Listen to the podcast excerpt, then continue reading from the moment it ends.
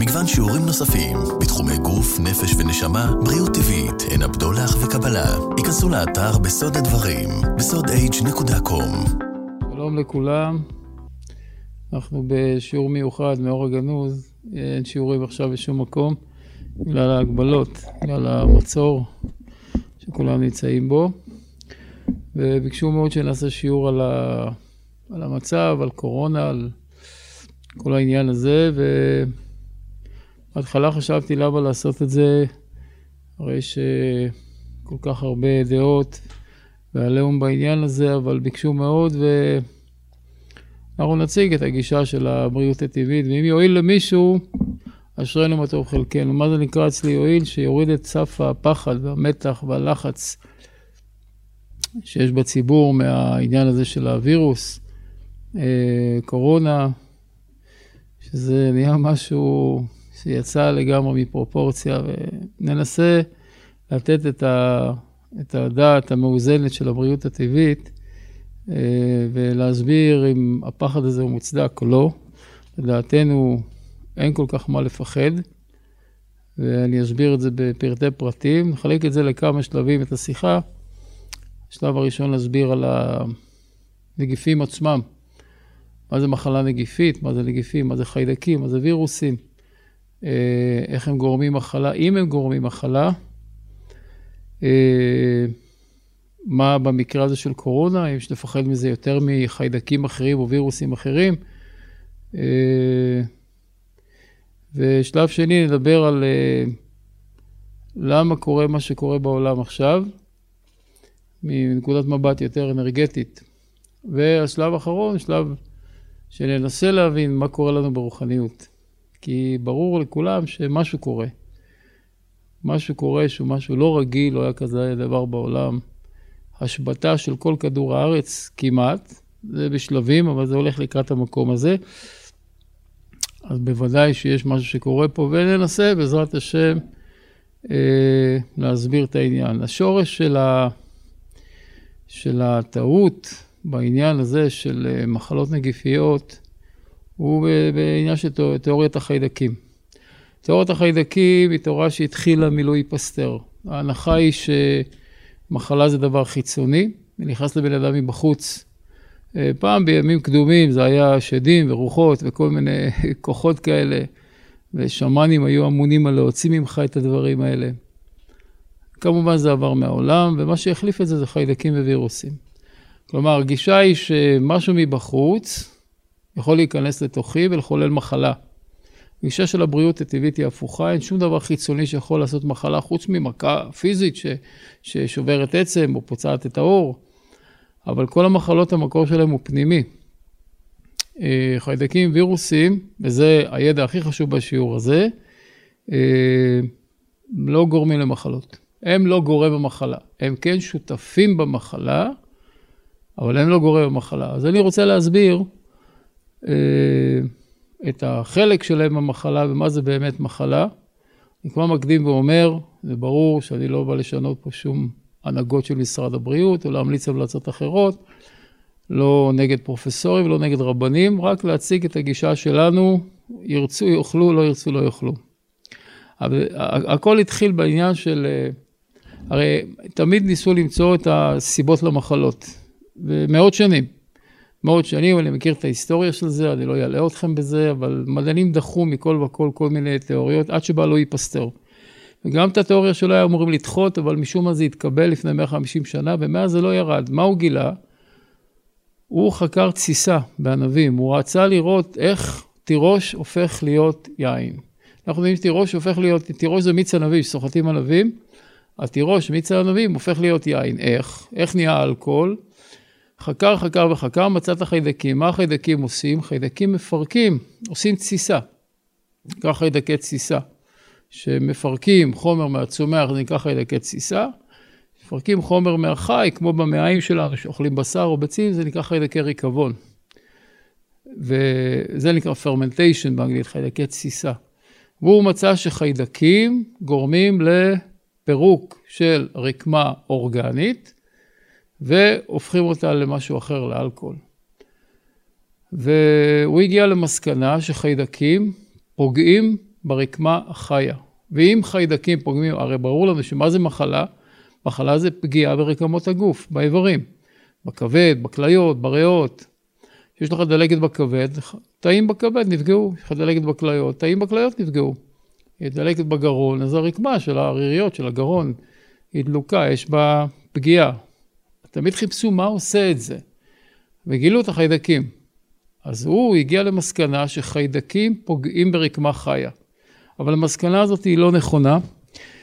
היה לו ויכוח גדול בזמנו עם הקולגות שלו, בראשם היה מי שנקרא פרופסור מישם, זה היה המתנגד הגדול שלו, אבל לא הצליח לשכנע אותו, כי פרופסור מישם אמר לו, נכון, אתה רואה שחיידקים עושים ציסה של תירוש, אבל רק אחרי שפצעת את הענב, אם אתה לא פוצע את הענב, אז החיידקים לא יכולים לפעול עליו. אם תיקח ענבים, הוא אמר לו, כך, בואו תחשבו רגע, אני אקח אשכול ענבים, שלא שטפנו אותו, לא חיתנו אותו, מלא חיידקים, כי נגענו בו, לקחנו אותו מהשטח, ונשים אותו פה בחדר תלוי לשנה.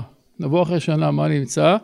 ענבים שלמים, יבשים, זה נקרא צימוקים בעברית. הם הצטמקו, כי המים יצאו מהם, אבל לא, הם לא, לא ייעלם התוכן שלהם. לעומת זה, אם תיקחו ענב, תעשו לו חור קטן, תשימו אותו פה, עוד, עוד יומיים שלושה תבוא, אין בו כלום. הוא תסס ונרכב לגמרי, כי פצענו אותו. פרופסור מישם אמר לו שחיידקים פוגעים ברקמה פגועה, לא ברקמה שלמה. וזה מה שהבריאות הטבעית תועלת, וזה מדעי לחלוטין. עד היום לא הוכיחו שחיידקים עושים מחלות. מה הוכיחו? שיש הרבה חיידקים במקום של דלקת. זה נכון. חיידקים מתרבים במציאות של דלקת. המציאות היא שחיידקים נמצאים בכל מקום, חיידקים ווירוסים. וירוסים דרך אגב פחות אלימים מחיידקים. סימנים של חיידקים יותר חזקים. וירוסים זה אותם סימנים בערך, למשל ברניטיס, במה שקוראים נזלת. אז זה ויראלי. ולכן אין אנטיביוטיקה לזה, אלא סותמים את היציאה של הנוזלים מהאף, זה מה שעושים. אבל זה לא, לא חיידקי. אז האוויר מלא חיידקים. המים שלנו עם חיידקים, המזון עם חיידקים. על האור יש לנו מלא חיידקים. בתוך הגוף יש לנו יותר חיידקים מאשר תאים. אנחנו פי עשר חיידקים מכדוריות דם אדומות. חיידקים נמצאים כל הזמן, בכל מקום. זאת המציאות. זאת המציאות.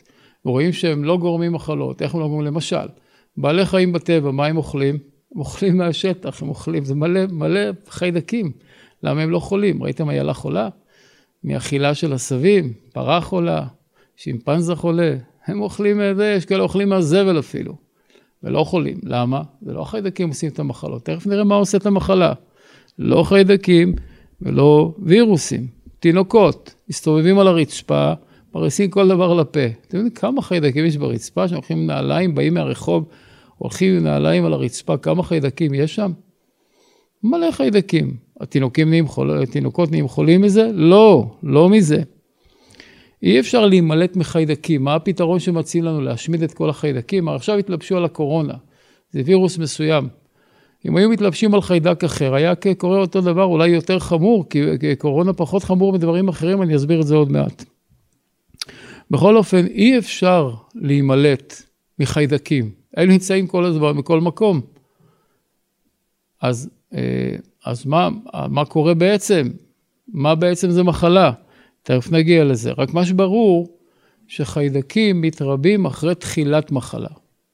הם לא מתרבים לפני. אם חיידקים הגורמים מחלה, הם צריכים לראות התרבות שלהם לפני יצירת מחלה. אבל לא, אנחנו רואים שמתרבים אחרי שמתחילה מחלה. בדרך אגב, החיידקים שגורמים מחלה במרכאות, הם לא גורמים, אבל מה שהרופאים אומרים, שהם גורמים את המחלה, הם נמצאים בגוף שלנו גם בזמן בריאות. אותם חיידקים בדיוק. תבדקו בגרון, עכשיו אצל כל אדם בריא, יש לו סטרפטוקוקים שם. תבדקו במעיים שלו, יש לו אולי סלמונלה, אולי משהו אחר, אבל הכמות שלהם היא לא גדולה. אבל זה אותם חיידקים.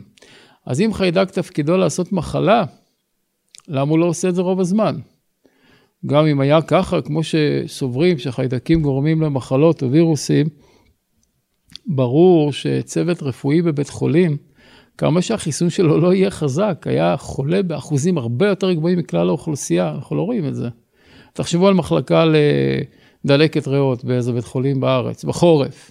חלונות סגורים, אוכלים שם אשל ומרגרינה ושותים נס קפה. זה, כל האוויר מלא חיידקים שם.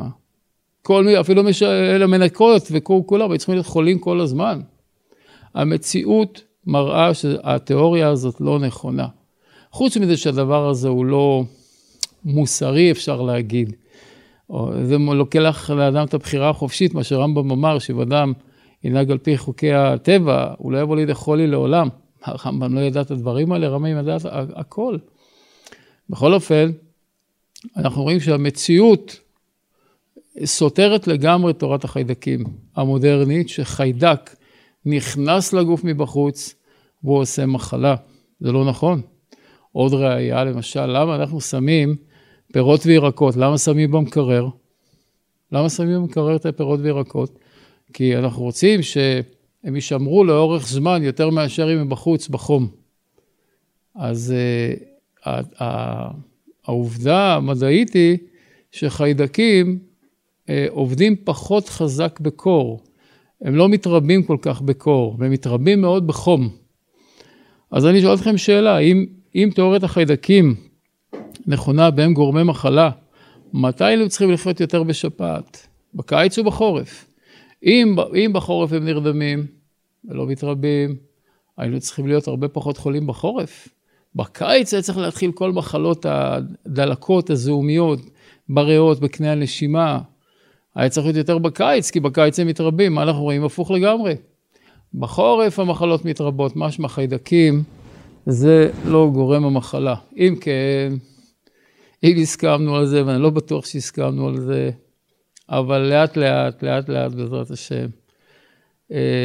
בואו נגיד שהסכמנו על זה, אז, אז אם כן, למה יש חיידקים? מה התפקיד שלהם? כל כך הרבה חיידקים, כל כך הרבה סוגים של חיידקים. מה בעצם עושים בגוף חיידקים? האמת היא שזה לא רק בגוף. חיידקים, הם, דרך אגב, המדע לא יודע אם לקרוא לזה בעלי חיים או צמחים. בטח אלו תכונות של בעל חי לחיידק, כי אין להם מוח, אין להם מערכת עצבים, אין להם מערכת דם. יש להם עברונים בתוך חיידק. בווירוס גם את זה אין. אולי נעמוד אחרי זה על הבדל בין חיידק לווירוס. זה לא כל כך משנה לענייננו. אבל אין להם כושר תנועה לחיידקים. זה לא כמו זבובים או יתושים שיכולים לבוא ממקום אחד למקום אחר. רואים שהם מתרבים ברקמה פצועה. איפה שיש רקמה פצועה, קחו תפוח, תחתכו אותו. אחרי כמה דקות תראו משהו צהוב, חום כזה שמתחיל שם להיווצר. אם תשאירו אותו שעה, הוא יהיה ממש חזק. מה עושה את זה? חיידקים. בכל מקום שיש פציעה של רקמה, מופיעים שם חיידקים בכמות יותר גדולה. כלומר, חיידקים נמצאים כל הזמן, בכל מקום. קחו את הידית בבית, של, בדלת של הבית שלכם. קחו את הטלפון שלכם. קחו סתם עץ שאתם כותבים בו. מלא חיידקים. אם תורת החיידקים הייתה נכונה, היינו חולים רוב הזמן. אלא מה, מה תפקידם? תפקידם של החיידקים הוא אחד ופשוט. לפרק כל רקמה מתה, כל חומר אורגני מת, בין שזה מהצומח, בין שזה מהחי, ברגע שהוא מת, הקדוש ברוך הוא עשה שיהיו יצורים קטנטנים כאלה, שמתרבים בתוך הרקמה הזאת, כי המזון של חיידקים זה רקמה מתה, לא רקמה חיה, הם לא יכולים לפגוע ברקמה חיה. ראיה, קחו למשל חתול, עבר ברמזור אדום, במעבר חצייה, אבל ברמזור אדום, פגע באוטו, הוא מת. מה קורה אחרי שעה, שעתיים? מתחיל להסריח. תבוא אחרי כמה ימים, איננו, מי, מי, מי פירק את החומר שלו? מי עשה את הפירוק של זה? חיידקים, קחו סתם בשר רקוב, או ביצה רקובה שהיא מסריחה. מי עושה את זה? חיידקים. צריך לדעת, רבותיי, שבלי חיידקים אין חיים על כדור הארץ. בלי, הם, הם, מה הם עושים? הם פועלי המחזור של הטבע. כלומר, בטבע גדלים פירות, ירקות, מאותם אוכלים בעלי חיים, יש בני אדם שאוכלים גם פירות, ירקות, בעלי חיים. אז כל האטומים שנמצאים בתוך האדמה, על ידי הצמחים, הופכים להיות פירות וירקות, הופכים להיות צורות חיים שונות, שהצורות החיים האלה מתות, החיידקים מפרקים אותם חזרה לאטומים, ל, ל, זה נקרא תרכובת לא אורגנית. או ליסודות האטומיים, חנקן, פחמן, מימן, ומחזירים אותם חזרה לאדמה, לייצר עוד פעם חיים. זה נקרא מעגל היסודות בטבע. פירות, ירקות, בעלי חיים, בני אדם, מתים, זה חוזר חזרה על ידי ריקבון. מי עושה את הריקבון? חיידקים, תארו לכם, לא היה דבר הזה תארו להם כמה חתולים מתים כל, כל יום, כמה כלבים מתים. זה שלא רואים אותם זה עוד חסד של הקדוש ברוך הוא. חתול הולך ומתחבא במקום שלא רואים אותו מת, אבל הם מתים המון. איפה הם? הם נרכבים וחוזרים חזרה לטבע. ככה זה, אז, אז החיידקים יש להם תפקיד אחד בלבד. תפקיד אחד בלבד, וזה לפרק רקמה אורגנית מתה. בין שזה מצומח, בין שזה מחי. כלומר, חיה שמתה, בעל חיים שמת, או, או צומח שנרכב, תפוח נרכב. אז מחזיר את ה... אז, אז החיידקים, תפקידם הם פועלי מחזור, זה מה שהם עושים. הנתון, המחלוקת עם לואי פסטר, למה, למה קוראים לחלב מפוסטר? כי מאז שהוא גילה את זה, הורגים חיידקים, חשבו שחיידקים זה מה שעושה את המחלות, ואז נזהרים בחיידקים, אבל זה חוכבית, לולה, אי אפשר להיזהר בחיידקים. אין שום מצב שאנחנו נימנע, אלא אם כן נחיה את החיים שלנו בתוך איזה חדר ניתוח סטרילי. אבל זה לא ככה, אנחנו חיים היום, התרבות שלנו היום היא יחסית לפעם, אנחנו הרבה יותר חשופים, שירותים ציבוריים, אחד נכנס לשירותים ציבוריים, זה מלא חיידקים שם. כל המקומות הציבוריים, אנחנו עובדים במשרדים, מלא אנשים, אוטובוסים צפופים וכו', איפה? זה אי אפשר להימלט מחיידקים. זה גם מה שרוצים לעשות עכשיו, לבודד את כולם. זה חוכבית לולה, זה לא ילך, זה, זה תורה שלא יכולה לעבוד. בכל אופן, החיידקים, הם לא פוגעים בחי, הם פוגעים במת. החתול המת, מה שהרג אותו זה לא החיידקים, אלא האוטו שפגע בו. חיידקים נמצאים בתהליך של, ה, של הפירוק, של הריקבון, אבל הם לא הגורם. התנאי שהם יעבדו, זה שמשהו אחר יפגע ברקמה החיה. אם, לא, אם משהו אחר לא פוגע ברקמה החיה, חיידקים לא יפרקו כבד בריא. אוי ואבוי, אם זה היה ככה, היו אוכלים אותנו. ואז גם הם היו מתים, כי לא היה מה לאכול יותר. אם, אם חיידק היה יכול לאכול תא חי, לא היו חיים. הם, תבינו, זה תיאוריה הזויה הדבר הזה. זה איוולת, זה לא יכול להיות. ולא יצאו מזה, לא יצאו מזה, צר לי להגיד, אני לא, לא רוצה לרדת על אף אחד, אבל השכל הישר לא מקבל את הדבר הזה. אכן, כמו שזה מחוץ לגוף, ככה זה בתוך הגוף, בתוך הגוף, חיידקים, מפרקים, רקמה, מתה, אתם יודעים שכל רגע ורגע, יש לנו תאים שמתים בגוף. שלוש מאות שלושים מיליון כדוריות דם מתות כל יום ונוצרות אחרות במקומה, ותאים אחרים, במעיים, בעין, כל המקומות. הגוף מתחלף כולו תוך שנה, בוא נגיד תשעים וחמישה אחוז ממנו תוך שנה. מיליוני תאים מתים. עכשיו שתא מת צריך לפרק אותו. לפרק אותו ולהוציא אותו בתור פסולת, להחזיר אותו חזרה לטבע. מי מפרק אותו בתוך הגוף? תאים, לכן יש, חיידקים, סליחה, לכן יש לנו חיידקים, יש לנו נגיפים בגוף כל הזמן. אי אפשר בלי זה, יש לנו יותר חיידקים בגוף מתאים חיים. אז למה רואים אותם יותר בזמן מחלה? אז תבינו, תפוח נפל על הרצפה, קיבל מכה. שימו אותו על השולחן, בעוד כמה זמן יתחיל שם איזשהו עיגול כזה חום, שהוא מתחיל להירקב שם, כי הוא נפצע באותו מקום. חיידקים מתחילים לפרק את המקום שנפגע. עכשיו, אנחנו לא נגיד שהחיידקים פוגעים בו, אלא מה פגע בו? המכה שהוא קיבל מהרצמה, כמו החתול שפגע בו האוטו. הוא הסיבה. החיידקים רק עוזרים לפרק את הרקמה הפצועה, ולהוציא אותה חזרה, להוציא אותה מהגוף, להוציא אותה מאותו, מאותה רקמה שנפגעה. אז מה קורה בתוך הגוף? רקמה נפגעת. חיידקים באים ומפרקים את התאים שמתו, את התאים שנפצעו. הם לא פוצעים את התאים. זה טעות גדולה מאוד לחשוב ככה. אם כן, מה פוצע את התאים? מה עושה את זה? מה עושה את זה? מה שעושה את זה זה גורם אחר. תנאים, חייב להיות תנאי לתסיסה של החיידקים ולפירוק תאי. מה, מה גורם לפציעה של הרקמה, זה משהו אחר לגמרי, לא חיידקים.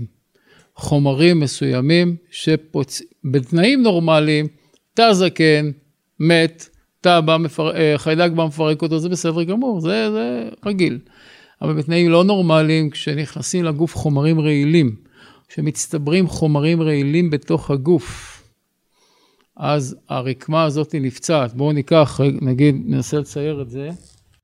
כי זה איבר, ויש בו, באזור שלו, נפגע פה חלק מהרקמה. על ידי מה? על ידי מה הוא נפגע? על ידי חומצה.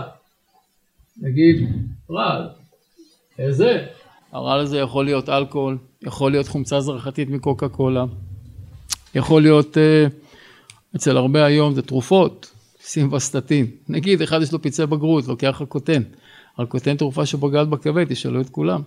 כל הרופאים יגידו לכם, יש בעיה בכבד, מיד שואלים את החולה, איזה תרופות לקחת? אחד יש לו דלקת מפרקים, יש לו פלקוניל. פלקוניל שוקע ברשתית העין, יכול לעשות עיוורון. וכן הלאה וכן הלאה, התרופות הם חומרים כימיים לא אורגניים, שפוצעים רקמות, אלכוהול, ניקוטין, חומרים משמרים, כל, אני לא אתחיל לפרט את זה עכשיו. דרך אגב, אני ביקשתי מהחבר'ה שיפתחו באתר שלנו את כל העניין של ניקוי רעלים, שיהיה פתוח לכולם, שיוכלו לראות מה זה רעלים, איך מנקים אותם, נדבר על זה יותר בהמשך. אבל תראה להבין שמה שגורם לפגיעה ברקמה, זה לא החיידקים. פה, עכשיו החיידקים נכנסים לפעולה. אחרי שיש חומר מת, אז באים חיידקים, והם מפרקים אותו. מפרקים את החומר המת. למה? שהגוף יוכל לפנות אותו החוצה, את החומרים המתים, ולייצר רקמה חדשה. ריפוי זה אומר אה, יכולת של הגוף לייצר תאים חדשים במקום אלה שמתו. עכשיו מה קורה? חיידקים מתרבים במקום שיש מוות, שיש ריקבון. לכן במקום שיש ריקבון, זה האוכל שלהם. תשאלו כל מדען ויגיד לכם, אי אפשר לעשות תרבית חיידקים סתם ככה בלי מצה. חיידקים חייבים מצה. אז אם נגיד לנו אחוז מסוים של חיידקים בדם, עכשיו יש לנו ריקבון של איזה רקמה שמתחיל עכשיו תהליך של תסיסה, חיידקים מתרבים שם מאוד מאוד. למה? לפרק את הרקמה הזאת לגמרי. עכשיו מה קורה? שהם מפרקים את הרקמה נוצר חומר עוד יותר רעיל. שדרך אגב, ככה חיידקים גם משמידים את עצמם, כי חיידקים בתהליך הפירוק מייצרים אלכוהול, ואלכוהול משמיד חיידקים. דרך אגב, מה שאומרים לכם לשטוף ידיים, זה ששטיפת ידיים מורידה שומן, היא לא הורגת חיידקים. מדעית, בשביל להרוג חיידקים בידיים צריך למרוח פה אלכוהול תשעים אחוז, למשך רבע שעה ימותו החיידקים. אי אפשר להרוג כל כך מהחיידקים סבון. סבון זה רק מוריד שומן, זה, זה הפעולה הכימית שלו.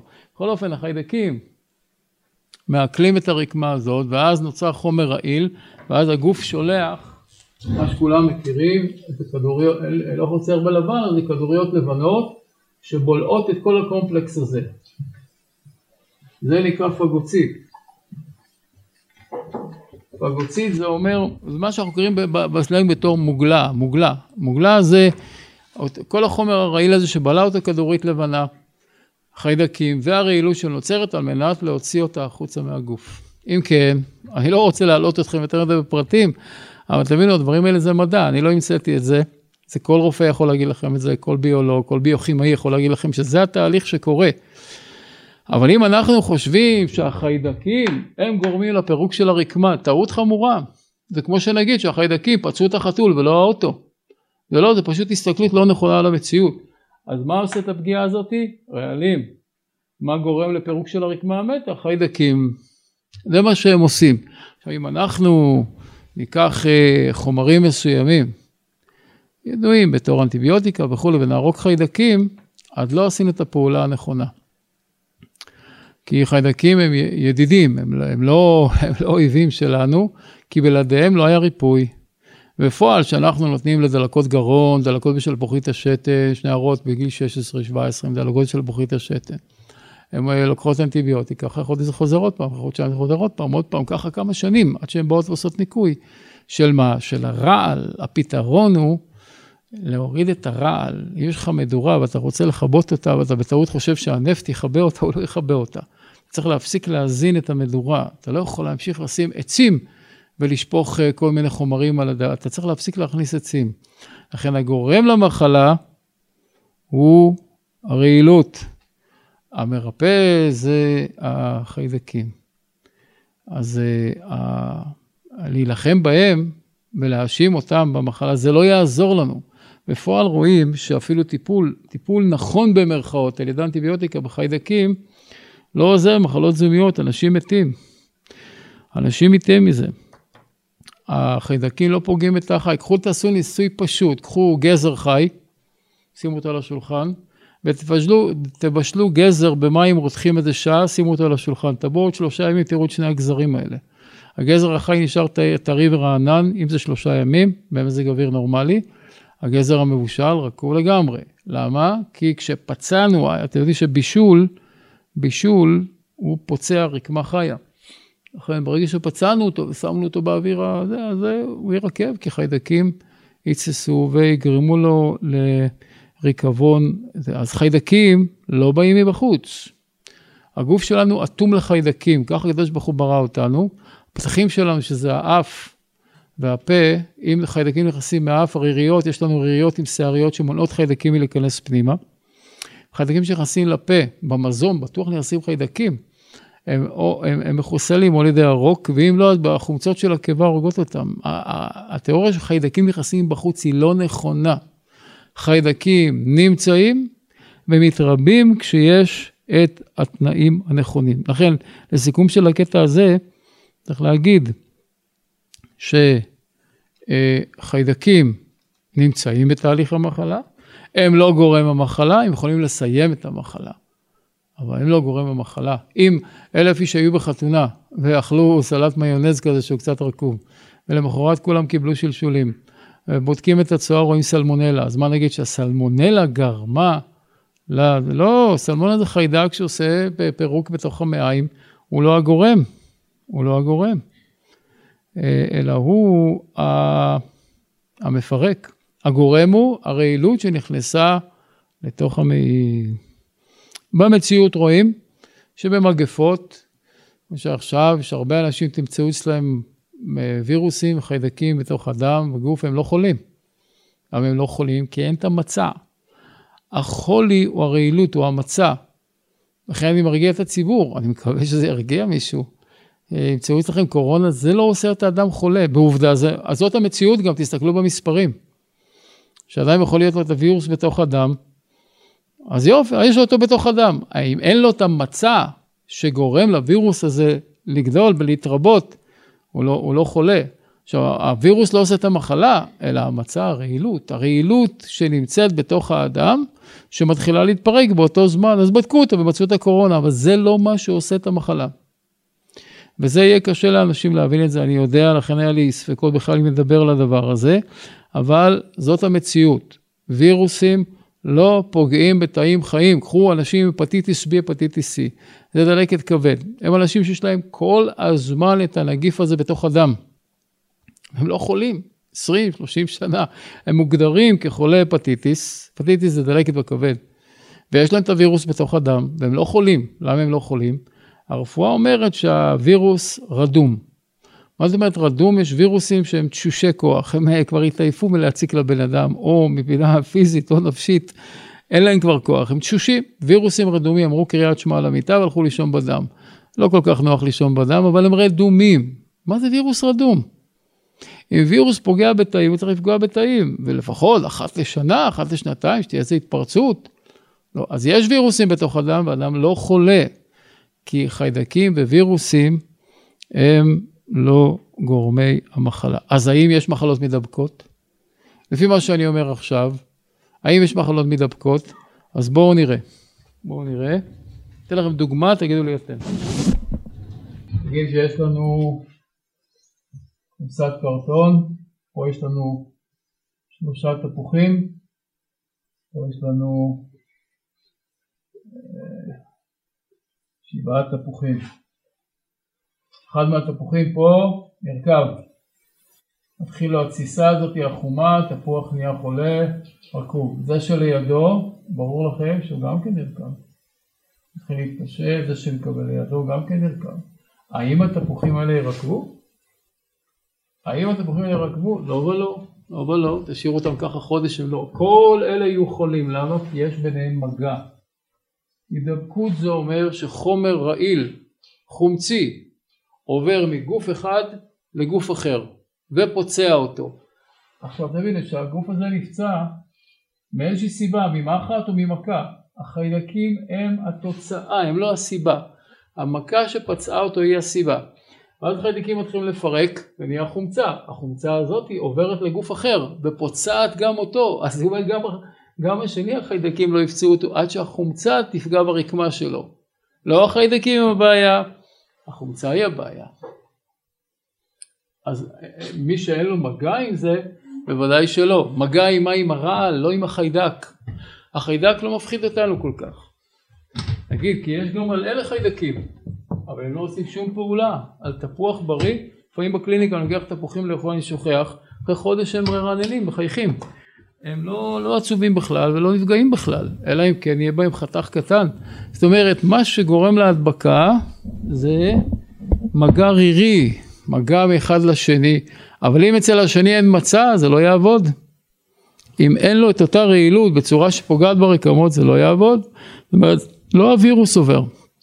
אם מצאו וירוס בדם ואין מצע, תראו, אני, אין לי מחשב, אבל אמרו לי שיש מאה ושמונים אלף חולים בעולם, מתוכם שמונים אלף הבריאו.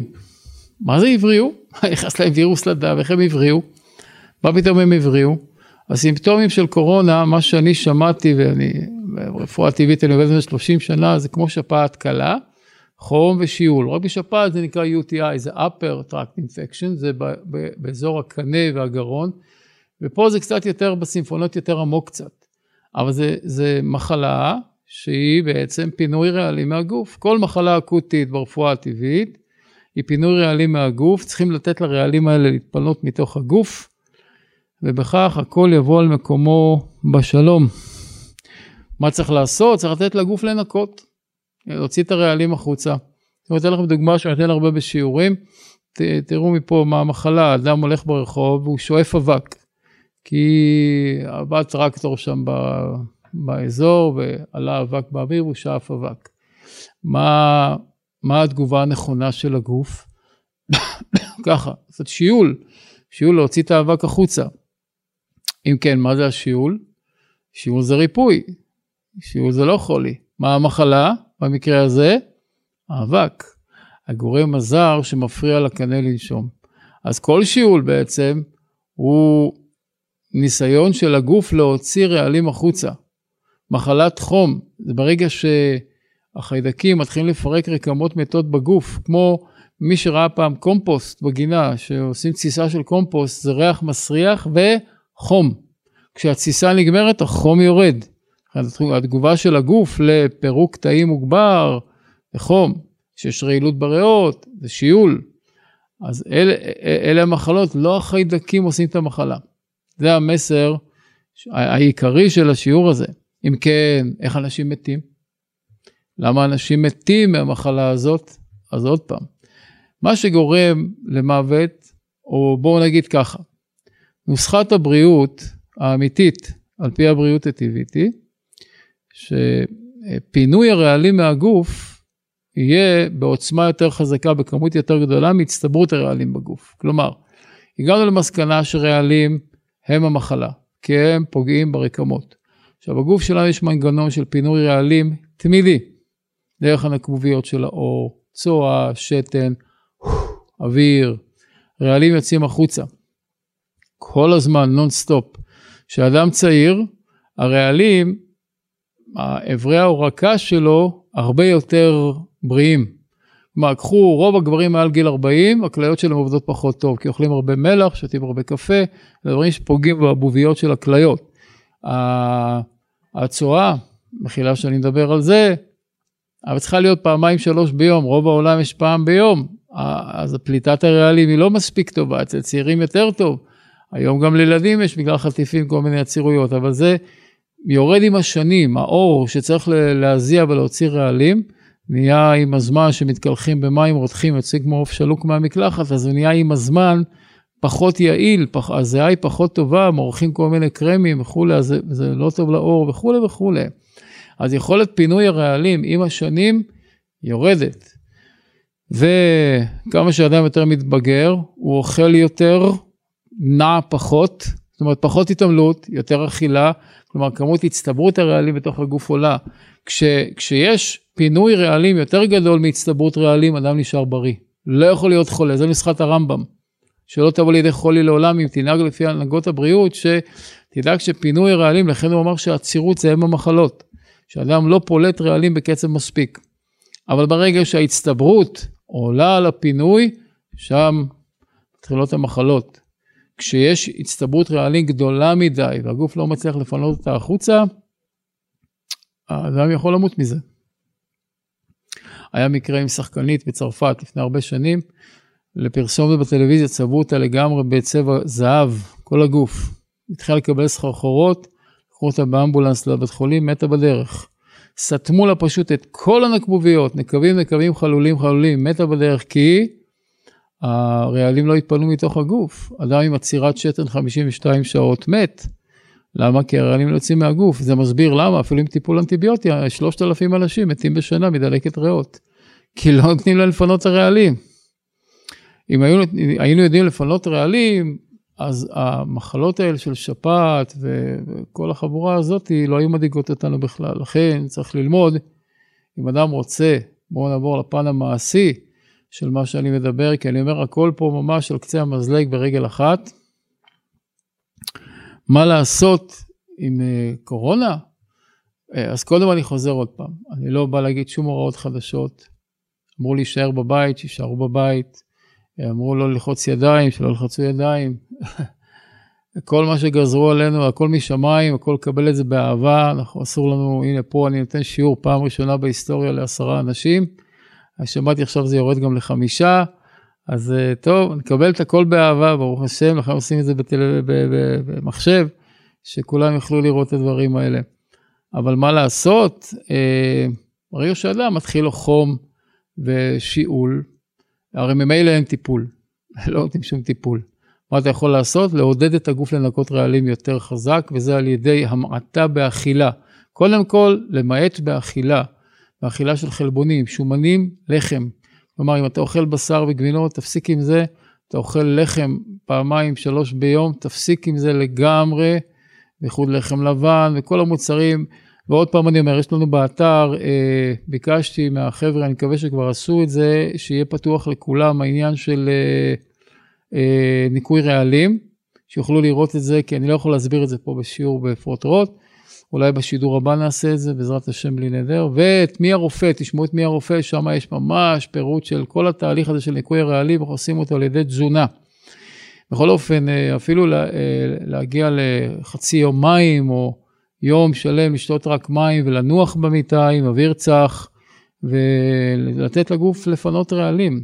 כשאוכלים פירות וירקות בעיקר, הגוף, זה מעודד את הגוף מאוד לפנות רעלים ולרגע. וזה תדעו לכם שפחד זה אחד הגורמים הכי חזקים למחלות, הוא עוצר ניקוי מתוך הדם, אני אדבר על זה קצת בהמשך. אז זה הסיבה ש-שמונים אלף אנשים נרפאו, כי כמו בשפעת, איך הרופאים אומרים, ככה שהייתי באוניברסיטה, ככה לימדו אותנו, יש לך שפעת, נזלת, זה תוך שבוע ימים עובר עם אנטיביוטיקה, בלי אנטיביוטיקה, שבעה ימים.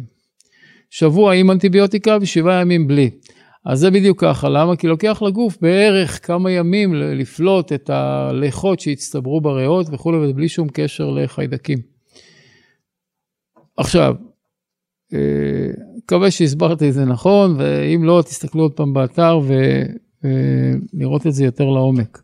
אני רוצה להסביר קצת יותר, בראייה יותר גלובלית, מה קורה לנו, כי אנחנו יודעים שיש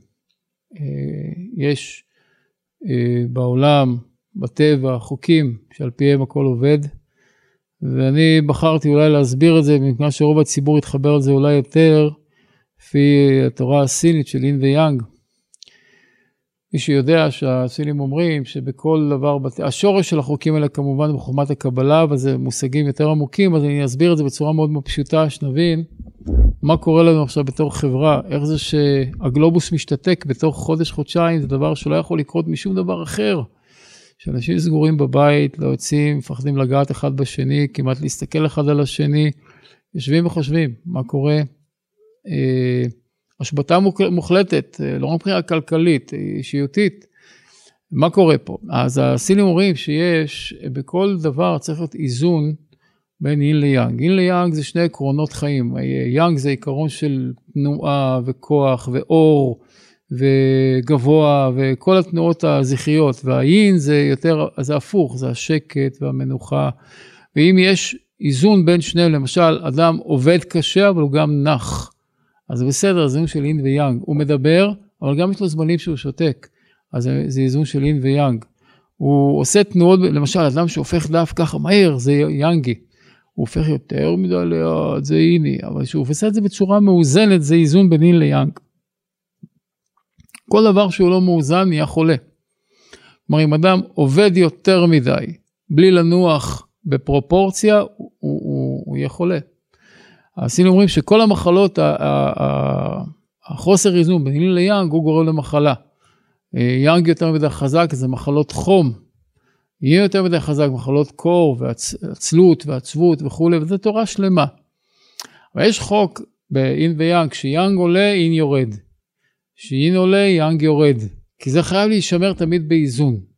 אבל יש חוק מסוים, שנקרא אקסטרים יאנג, שהיאנג הוא נהיה קיצוני מדי.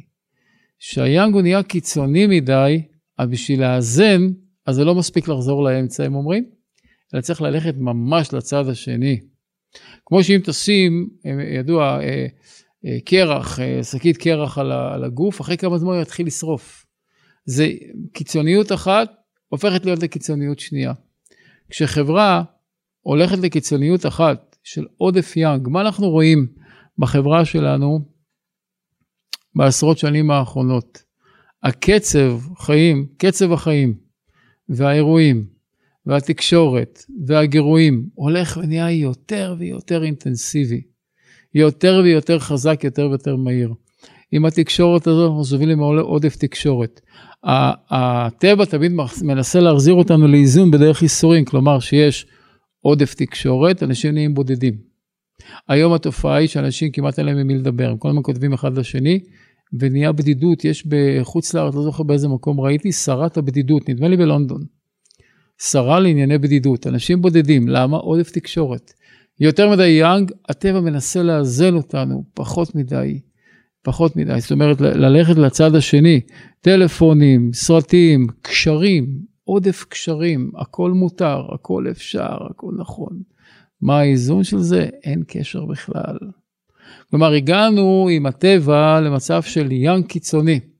לכן, אם אני מסתכל בראייה גלובלית, מה קורה לכדור הארץ עכשיו, אנחנו היינו לסף של מלחמה אטומית, הסף של מלחמה בין אמריקה לאיראן, לקוריאה, אני יודע לכל מיני, היה כבר מצב חם מאוד מאוד מאוד.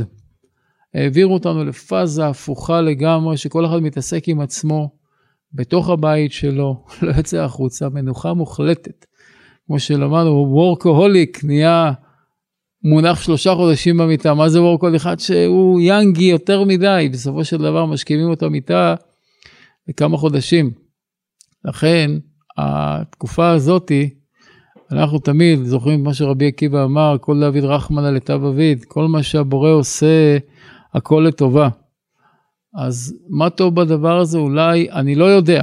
פה אני אומר השערה, כל מה שאמרתי לכם עד עכשיו, מדעי, גם מה שאמרתי רפואה סינית, הכל חוקים שהם אמרו.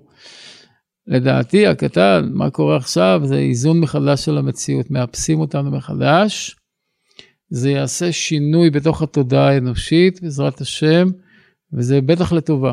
מה אנחנו לא יודעים, אבל אנחנו נראה את זה בעתיד, בעזרת השם, בעתיד הקרוב. לכן, מה שנשאר לנו על פי הראייה הזאת והגישה הזאת, זה להבין את התהליך ולשמוח איתו.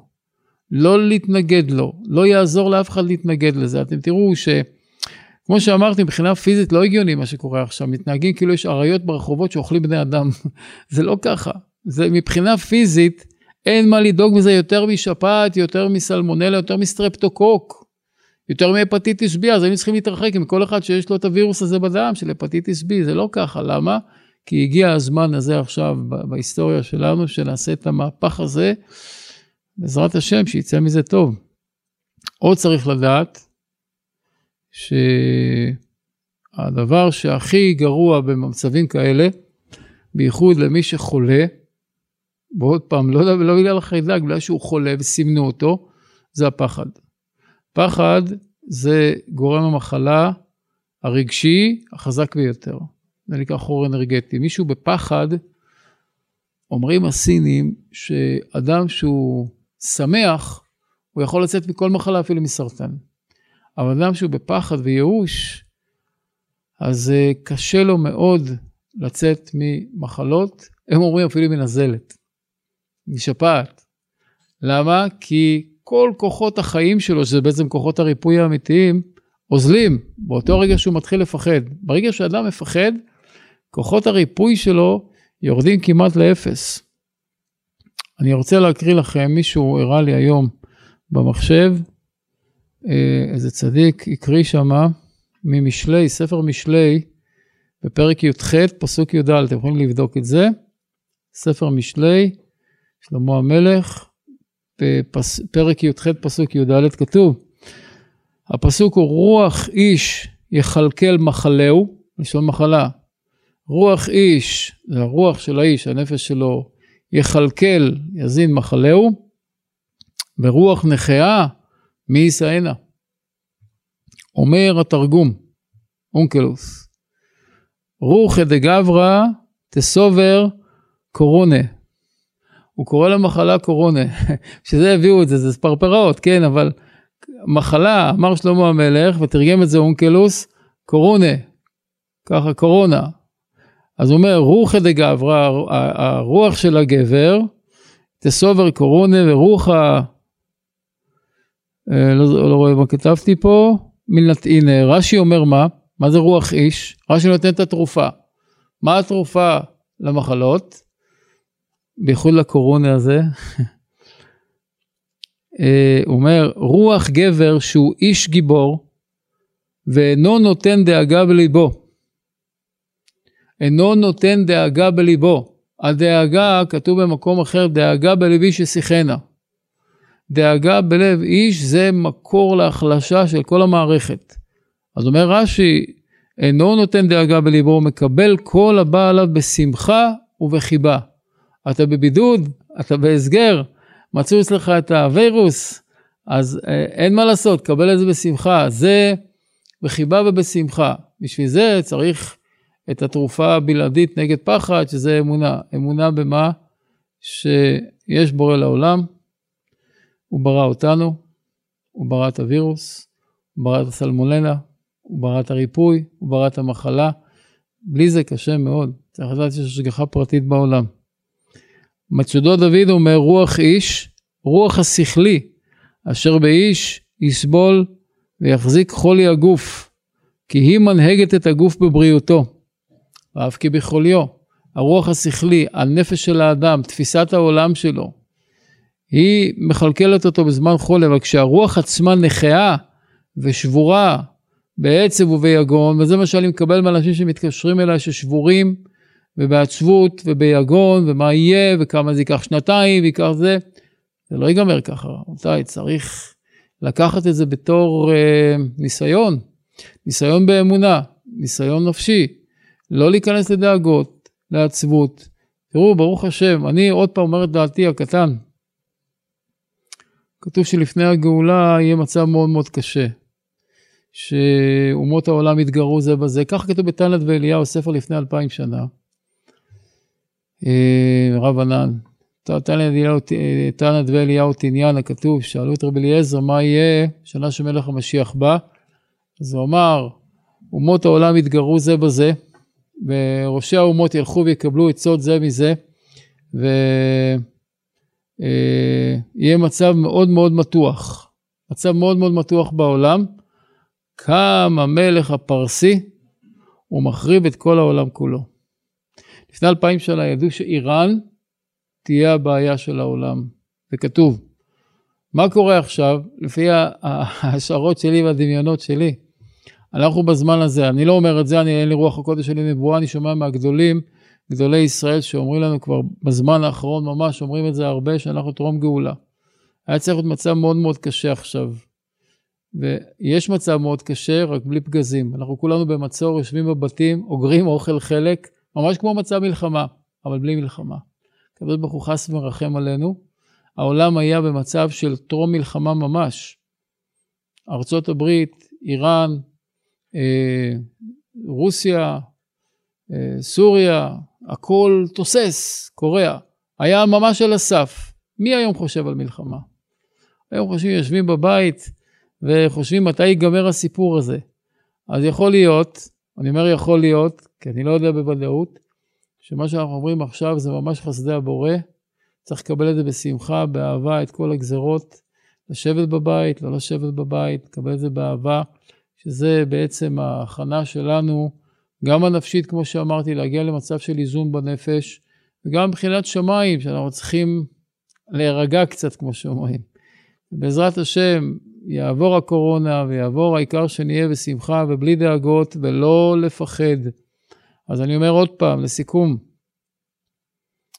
יש, צריך להתנהג לפי מה שאומרים לנו, משרד הבריאות וכולי, לשבת בבית, לא להתקהל יותר מדי אנשים וכולי, לשטוף את הידיים, אמרו רבני לא לנשק מזוזות, לא לחוץ ידיים, הכל בסדר, הכל בסדר, אנחנו קטנים בשביל להתערב בדברים של הגדולים האלה, אבל מה אני מבקש, אני הקטן, שמצאתי כל הדבר הזה, קורונה לא קורונה, העיקר לא לפחד, לא לפחד, להמשיך ולשמוח ולדעת שיש השגחה פרטית על כל דבר, בכל מקרה זה לא החיידק עושה את המחלה. ואם מתים, מתים, יש הרבה דרכים לקדוש ברוך הוא, לעשות מה שצריך. אז, אז לא לפחד. מי שרוצה לשמוע על זה יותר, באתר שלנו בסוד הדברים, סדרת מי הרופא, סדרת ניקוי רעלים, פתחנו שם גם, מה פתחנו שם עוד? אמונה וביטחון. כדאי מאוד להתחזק בזה. יש שם עוד כל מיני דברים, הכל חופשי, כולם יכולים להיכנס ולראות, שם יעזור, שיהיה בריאות שלמה ושמחה לכל עם ישראל. אוקיי, אנשים שאלו שאלות תוך כדי שידור. שאלה, מהי הדרך הכי נכונה ומהירה שהקורונה תחלוף מעלינו? כלעומת, ש... כלעומת שבה, מדוע היא באה עלינו? איך אתה מתייחס לבואה? תודה מראש. אני חושב שעניתי על הדברים האלה. איך היא תחלוף מעלינו, אני לא יודע, היא לא, זה, עוד פעם, זאת לא הבעיה, הבעיה היא שאנחנו עושים איזה עניין גדול מדי, אבל זה כנראה עניין של שמיים. שלום הרב, אבל אנחנו רואים במדע שיש עוד תפקידים לחיידקים בטבע, כמו ייצור בי שתים עשרה, חיידקי המיטוכונדריה שמייצרים אנרגיה בגוף, חיידקים מהעיים שאחראים לתפקידים שונים בגוף, בגוף האדם ועוד. מה זה סוגי החיידקים השונים? אז ככה, בי שתים עשרה מיוצר על ידי חיידקים בתהליך תסיסה, שאוכלים קובלט, קובלט זה החומר הירוק שבעלים הירוקים, אז חיידקים במעיים תוססים, והופכים אותו ל-בי שתים עשרה, ואז זה יחד עם אינטרינסיק פקטור, זה נקרא, שנמצא בתוך הקיבה, ביחד זה יוצר בי שתים עשרה ונספג במעי הגס. אז זה עוד פעם תהליך תסיסה של חומר ירוק שנכנס לתוך הגוף מ... חסה, סלרי, פטרוזיליה, דברים כאלה, מי שאין לו בי שתים עשרה שיוכל את אלה. עכשיו, חיידקים לא מייצרים אנרגיה במיטוכונדריה, זה רק בתהליך שהמיטוכונדריה נפגעה. מיטוכונדריה זה גופיף בתוך התא שמייצר אנרגיה באופן נורמלי, אבל כשהמיטוכונדריה נפגעת, התא עובר לייצור אנרגיה על ידי תסיסה, ומה הוא מתסיס? סוכר ועמילנים. אז שם החיידקים עוד פעם מתסיסים חומרים ש... חומרים שבטבע שמגיעים לפירוק, אז החיידקים מתסיסים אותם, כמו שזה מתסיס מלפפון במעיים, זה מתסיס, זה בתוך התא, סוכר במעיים, יש לזה מחקרים מאוד מעניינים חדשים, זה לא המקום להיכנס לזה עכשיו, אין סוגי חיידקים שונים, כלומר, יש להם שמות, אבל זה כמו עשבים שגדלים בקורקר, עשבים שגדלים בחוף הים, עשבים שגדלים באדמה חומה, זה חיידקים, זה לפי סוג הרקמה שעליה נמצאים, והם עושים תמיד את אותו תפקיד, ובמעיים זה נקרא סלמונלה, בקיבה זה נקרא אליקובקטור, בגרון זה נקרא סטרפטוקוק, וכן הלאה וכן הלאה. אבל אין חיידקים טובים, חיידקים רעים. אין דבר כזה. אני יודע שזה סותר הרבה דברים שאנשים יודעים, אבל דרך אגב, אני, אחרי שידורים כאלה מקבלים קצת השמצות, אז מי שלא מסכים עם מה שאני אומר, אחרי שתי השורות של ההשמצות, שיכתוב משהו ענייני גם, כן, כמו שעכשיו שאלו שאלה עניינית, על להתייחס לזה בצורה מדעית, לא בצורה של איך הוא אומר דברים כאלה. זה, מוכן לקבל את זה, אבל שיהיה גם משהו ענייני. שלוש. הרב, האם אפשר בבקשה להתייחס, האם האנושות בכללה, העם היהודי ישתנה מבחינה רוחנית, שזה ודאי רצונו של הקדוש ברוך הוא. וחייל, אם אפשר בבקשה להתייחס למצב הכלכלי, ואיך נחלץ ממנו. אז אני הראשון שמתפלל על שינוי בעם ישראל, וצריך להתפלל, על כך אנחנו נצא מזה, ובטוח יש מה שנקרא חישנה ויש בעיתה, בעיתה זה אומר שהשינוי הזה יבוא בזמנו, ונראה לכל הדעות שכבר הגיע הזמן, ובעניין של מצב כלכלי, בעזרת השם ידוע שפרנסה זה משמיים, והקדוש ברוך הוא ידאג לכל אחד, שיהיה לו כל מה שצריך, ואני מקווה שהמנהיגים בזמן הזה, יגיעו לגדלות, ויגלו אחריות כללית, כמו ששמעתי בקנדה, ראש ממשלה אמר לאנשים, תשבו בבית, הכל בסדר, ניתן לכם אוכל, ניתן לכם כסף, ונעבור את זה, אז גם כאן צריך להרגיע את הציבור, שאף אחד לא יישאר רעב, בייחוד שעכשיו מתקרב פסח, ופסח זה זמן של המון הוצאות לכל המשפחות, דתיות, חילוניות, זה לא משנה, וצריך שתחיו יעזורו כמה שיותר לתרום לדבר הזה. ארבע, כל שנה מתים מסרטן יותר מקורונה, שלעלם המדינה בהיסטריה על חיידק מסכן הזה, האם זה מהנהגת השם. רק להשכלה כללית, בארצות הברית מתים כל יום אלף וחמש מאות איש מסרטן. בארץ מתים שלושים אחוז בחולי סרטן, זה המון אנשים. קורונה עוד לא מת אף אחד, ברוך השם גם לא ימות, ישתבח שמו. זה משהו משמיים, זה דעתי, אני לא, הגדולים לא מדברים על זה כל כך, אבל זה דעתי הקטן שזה ממש, כי מבחינה חיצונית, רפואית, סטטיסטית, אין מה לדאוג. אז יש דברים אחרים באמת, זיהום אוויר, כמה מתים מזיהום אוויר, כמה מתים מסכרת, כמה מתים מהתקפי לב, המון. המגפה האמיתית זה תאונות דרכים. תגידו, טוב, זה עוד בשליטתנו, זה לא בשליטתנו, אבל זה בטוח שזה משהו משמיים. חמש, ערב טוב, המחילה, השאלה, נגיף הקורונה, שזה נהיה מגפה עולמית, מה ההסבר לזה? אני חושב שענינו על זה, שש, אבל הקורונה הוא וירוס, לא חיידק, אז זה אותו דבר, כמו שבהפטיטיס, וירוסים לא פוגעים בתאים חיים, אלא נטפלים, הם ידעו שווירוסים, לא אמרתי את זה, שעולה מחיידקים, חיידקים, מספיק להם מצע של חומר מת. הווירוסים נטפלים לתאים שהם כבר בתהליך של הזקנה ומוות וחיים על חשבונם, אבל הם לא פוגעים, לא יכולים לפגוע בתא חי בריא, אין דבר כזה.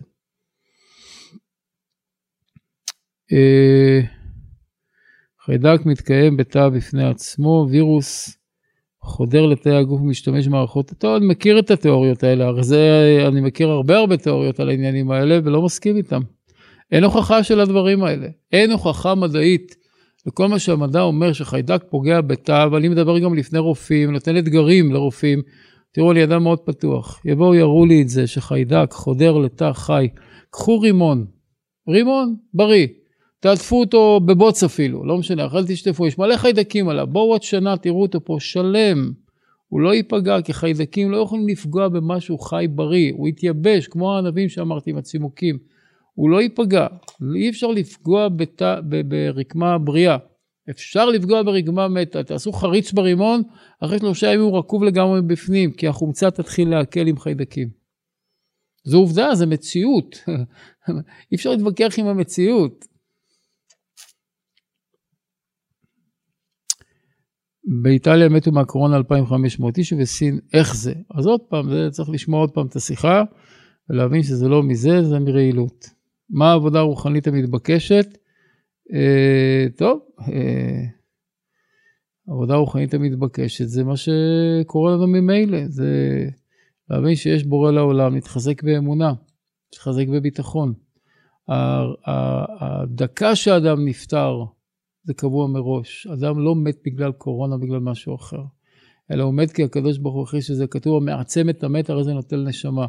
מעצם את המתים שכאילו עוצם את העיניים לאדם שגוסס. הדין שלו במשנה זה נוטל נשמה. יש לנו זמן שאנחנו חיים, לא יודעים מתי באנו, גם לא יודעים מתי נלך. אז צריך להתחזק באמונה שהקדוש ברוך הוא, הוא שולט בחיים ולא איזושהי תיאוריה. אה... טוב, זה ענינו. אז מה יעשו עכשיו רוב האוכלוסייה, שעד עכשיו יש להם המון רעילות בגוף, והקורונה אה, לא בין מה כתוב פה, יתנו לווירוס לעשות עבודות בתוכם, מה הפתרון? עוד פעם, אז צריך לשמוע עוד פעם את השיחה, הפתרון הוא ניקוי רעלים. לנקות רעלים, אבל, אבל לא צריך עכשיו בהיסטריה ללכת כולם לעשות ניקוי רעלים, אבל וואי, זה לא מזיק לאף אחד לעשות ניקוי רעלים, אבל אם נגיד אדם מפתח פתאום חום ושיעול, מה הוא צריך לעשות? שקע במיטה, פתח הריצחת הקטן בחלון, שיעביר צח, תשתה מים, תאכל אולי פירות, דברים קלים, תן לזה לצאת, תן לזה לעבור, יומיים שלושה, לא יהיה לך שום דבר. פשוט, תנסו את זה, תראו, אני עובד, עובד את זה שלושים שנה, איך אני מדבר על זה בכזה ביטחון? מתוך תיאוריה? לא. שלושים שנה של יום, יום, שיחות עם אנשים, לטפל באנשים, בדברים האלה, ודברים יותר מסובכים. וזה פשוט נגמר, השפעות נגמרות, וזה גם כן ייגמר, אם נתנהג נכון.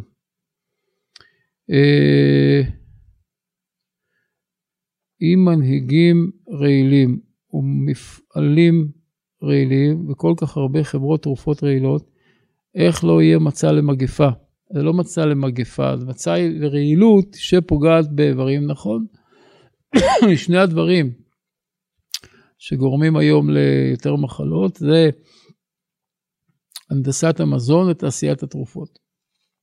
הנדסת המזון זה דבר נורא והיום, שגורמים לנו להכניס לגוף דברים שהגוף לא מזהה אותם בכלל. הגוף יודע לטפל בפסולת אורגנית. כלומר, אכלת מלפפון, הוא התפרק, יש פסולת מלפפון, הגוף מזהה אותו ויודע לטפל בו. אבל פסולת לא אורגנית, כמו חומרים כימיים שונים ומשונים, שמכניסים לתוך המזון כדי לייצב אותם. אם אתה נכנס למכולת ורואה רוגע לך על המדף, מחייך אליך כבר שבוע שלם, בלי שהוא מתחיל לרכב, סימן שהוא מת. ממה הוא מת? מחומר משמר. אתה מכניס את זה לגוף, זה פוצע את הגוף. ותרופות, תרופות זה חומרים כימיים מאוד חזקים, באים אלה אנשים בין חמש עד חמש עשרה סוגים של תרופות, זאת אומרת, לוקחים איזה שלושים עד ארבעים גלולות ביום, זה מלא כימיה שנכנס לתוך הגוף.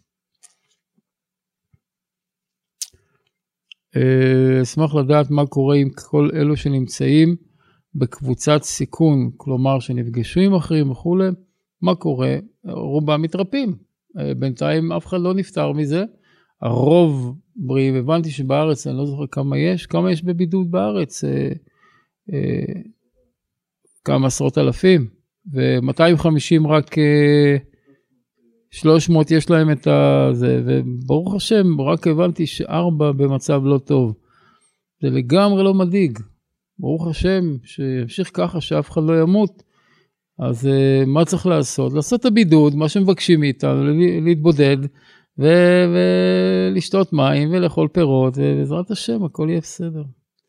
הייתכן שהקורונה הגיעה רק כדי לרפות אותנו פיזית, נראה שהרבה מעבר לפיזי. אז אמרתי את זה, בעזרת השם.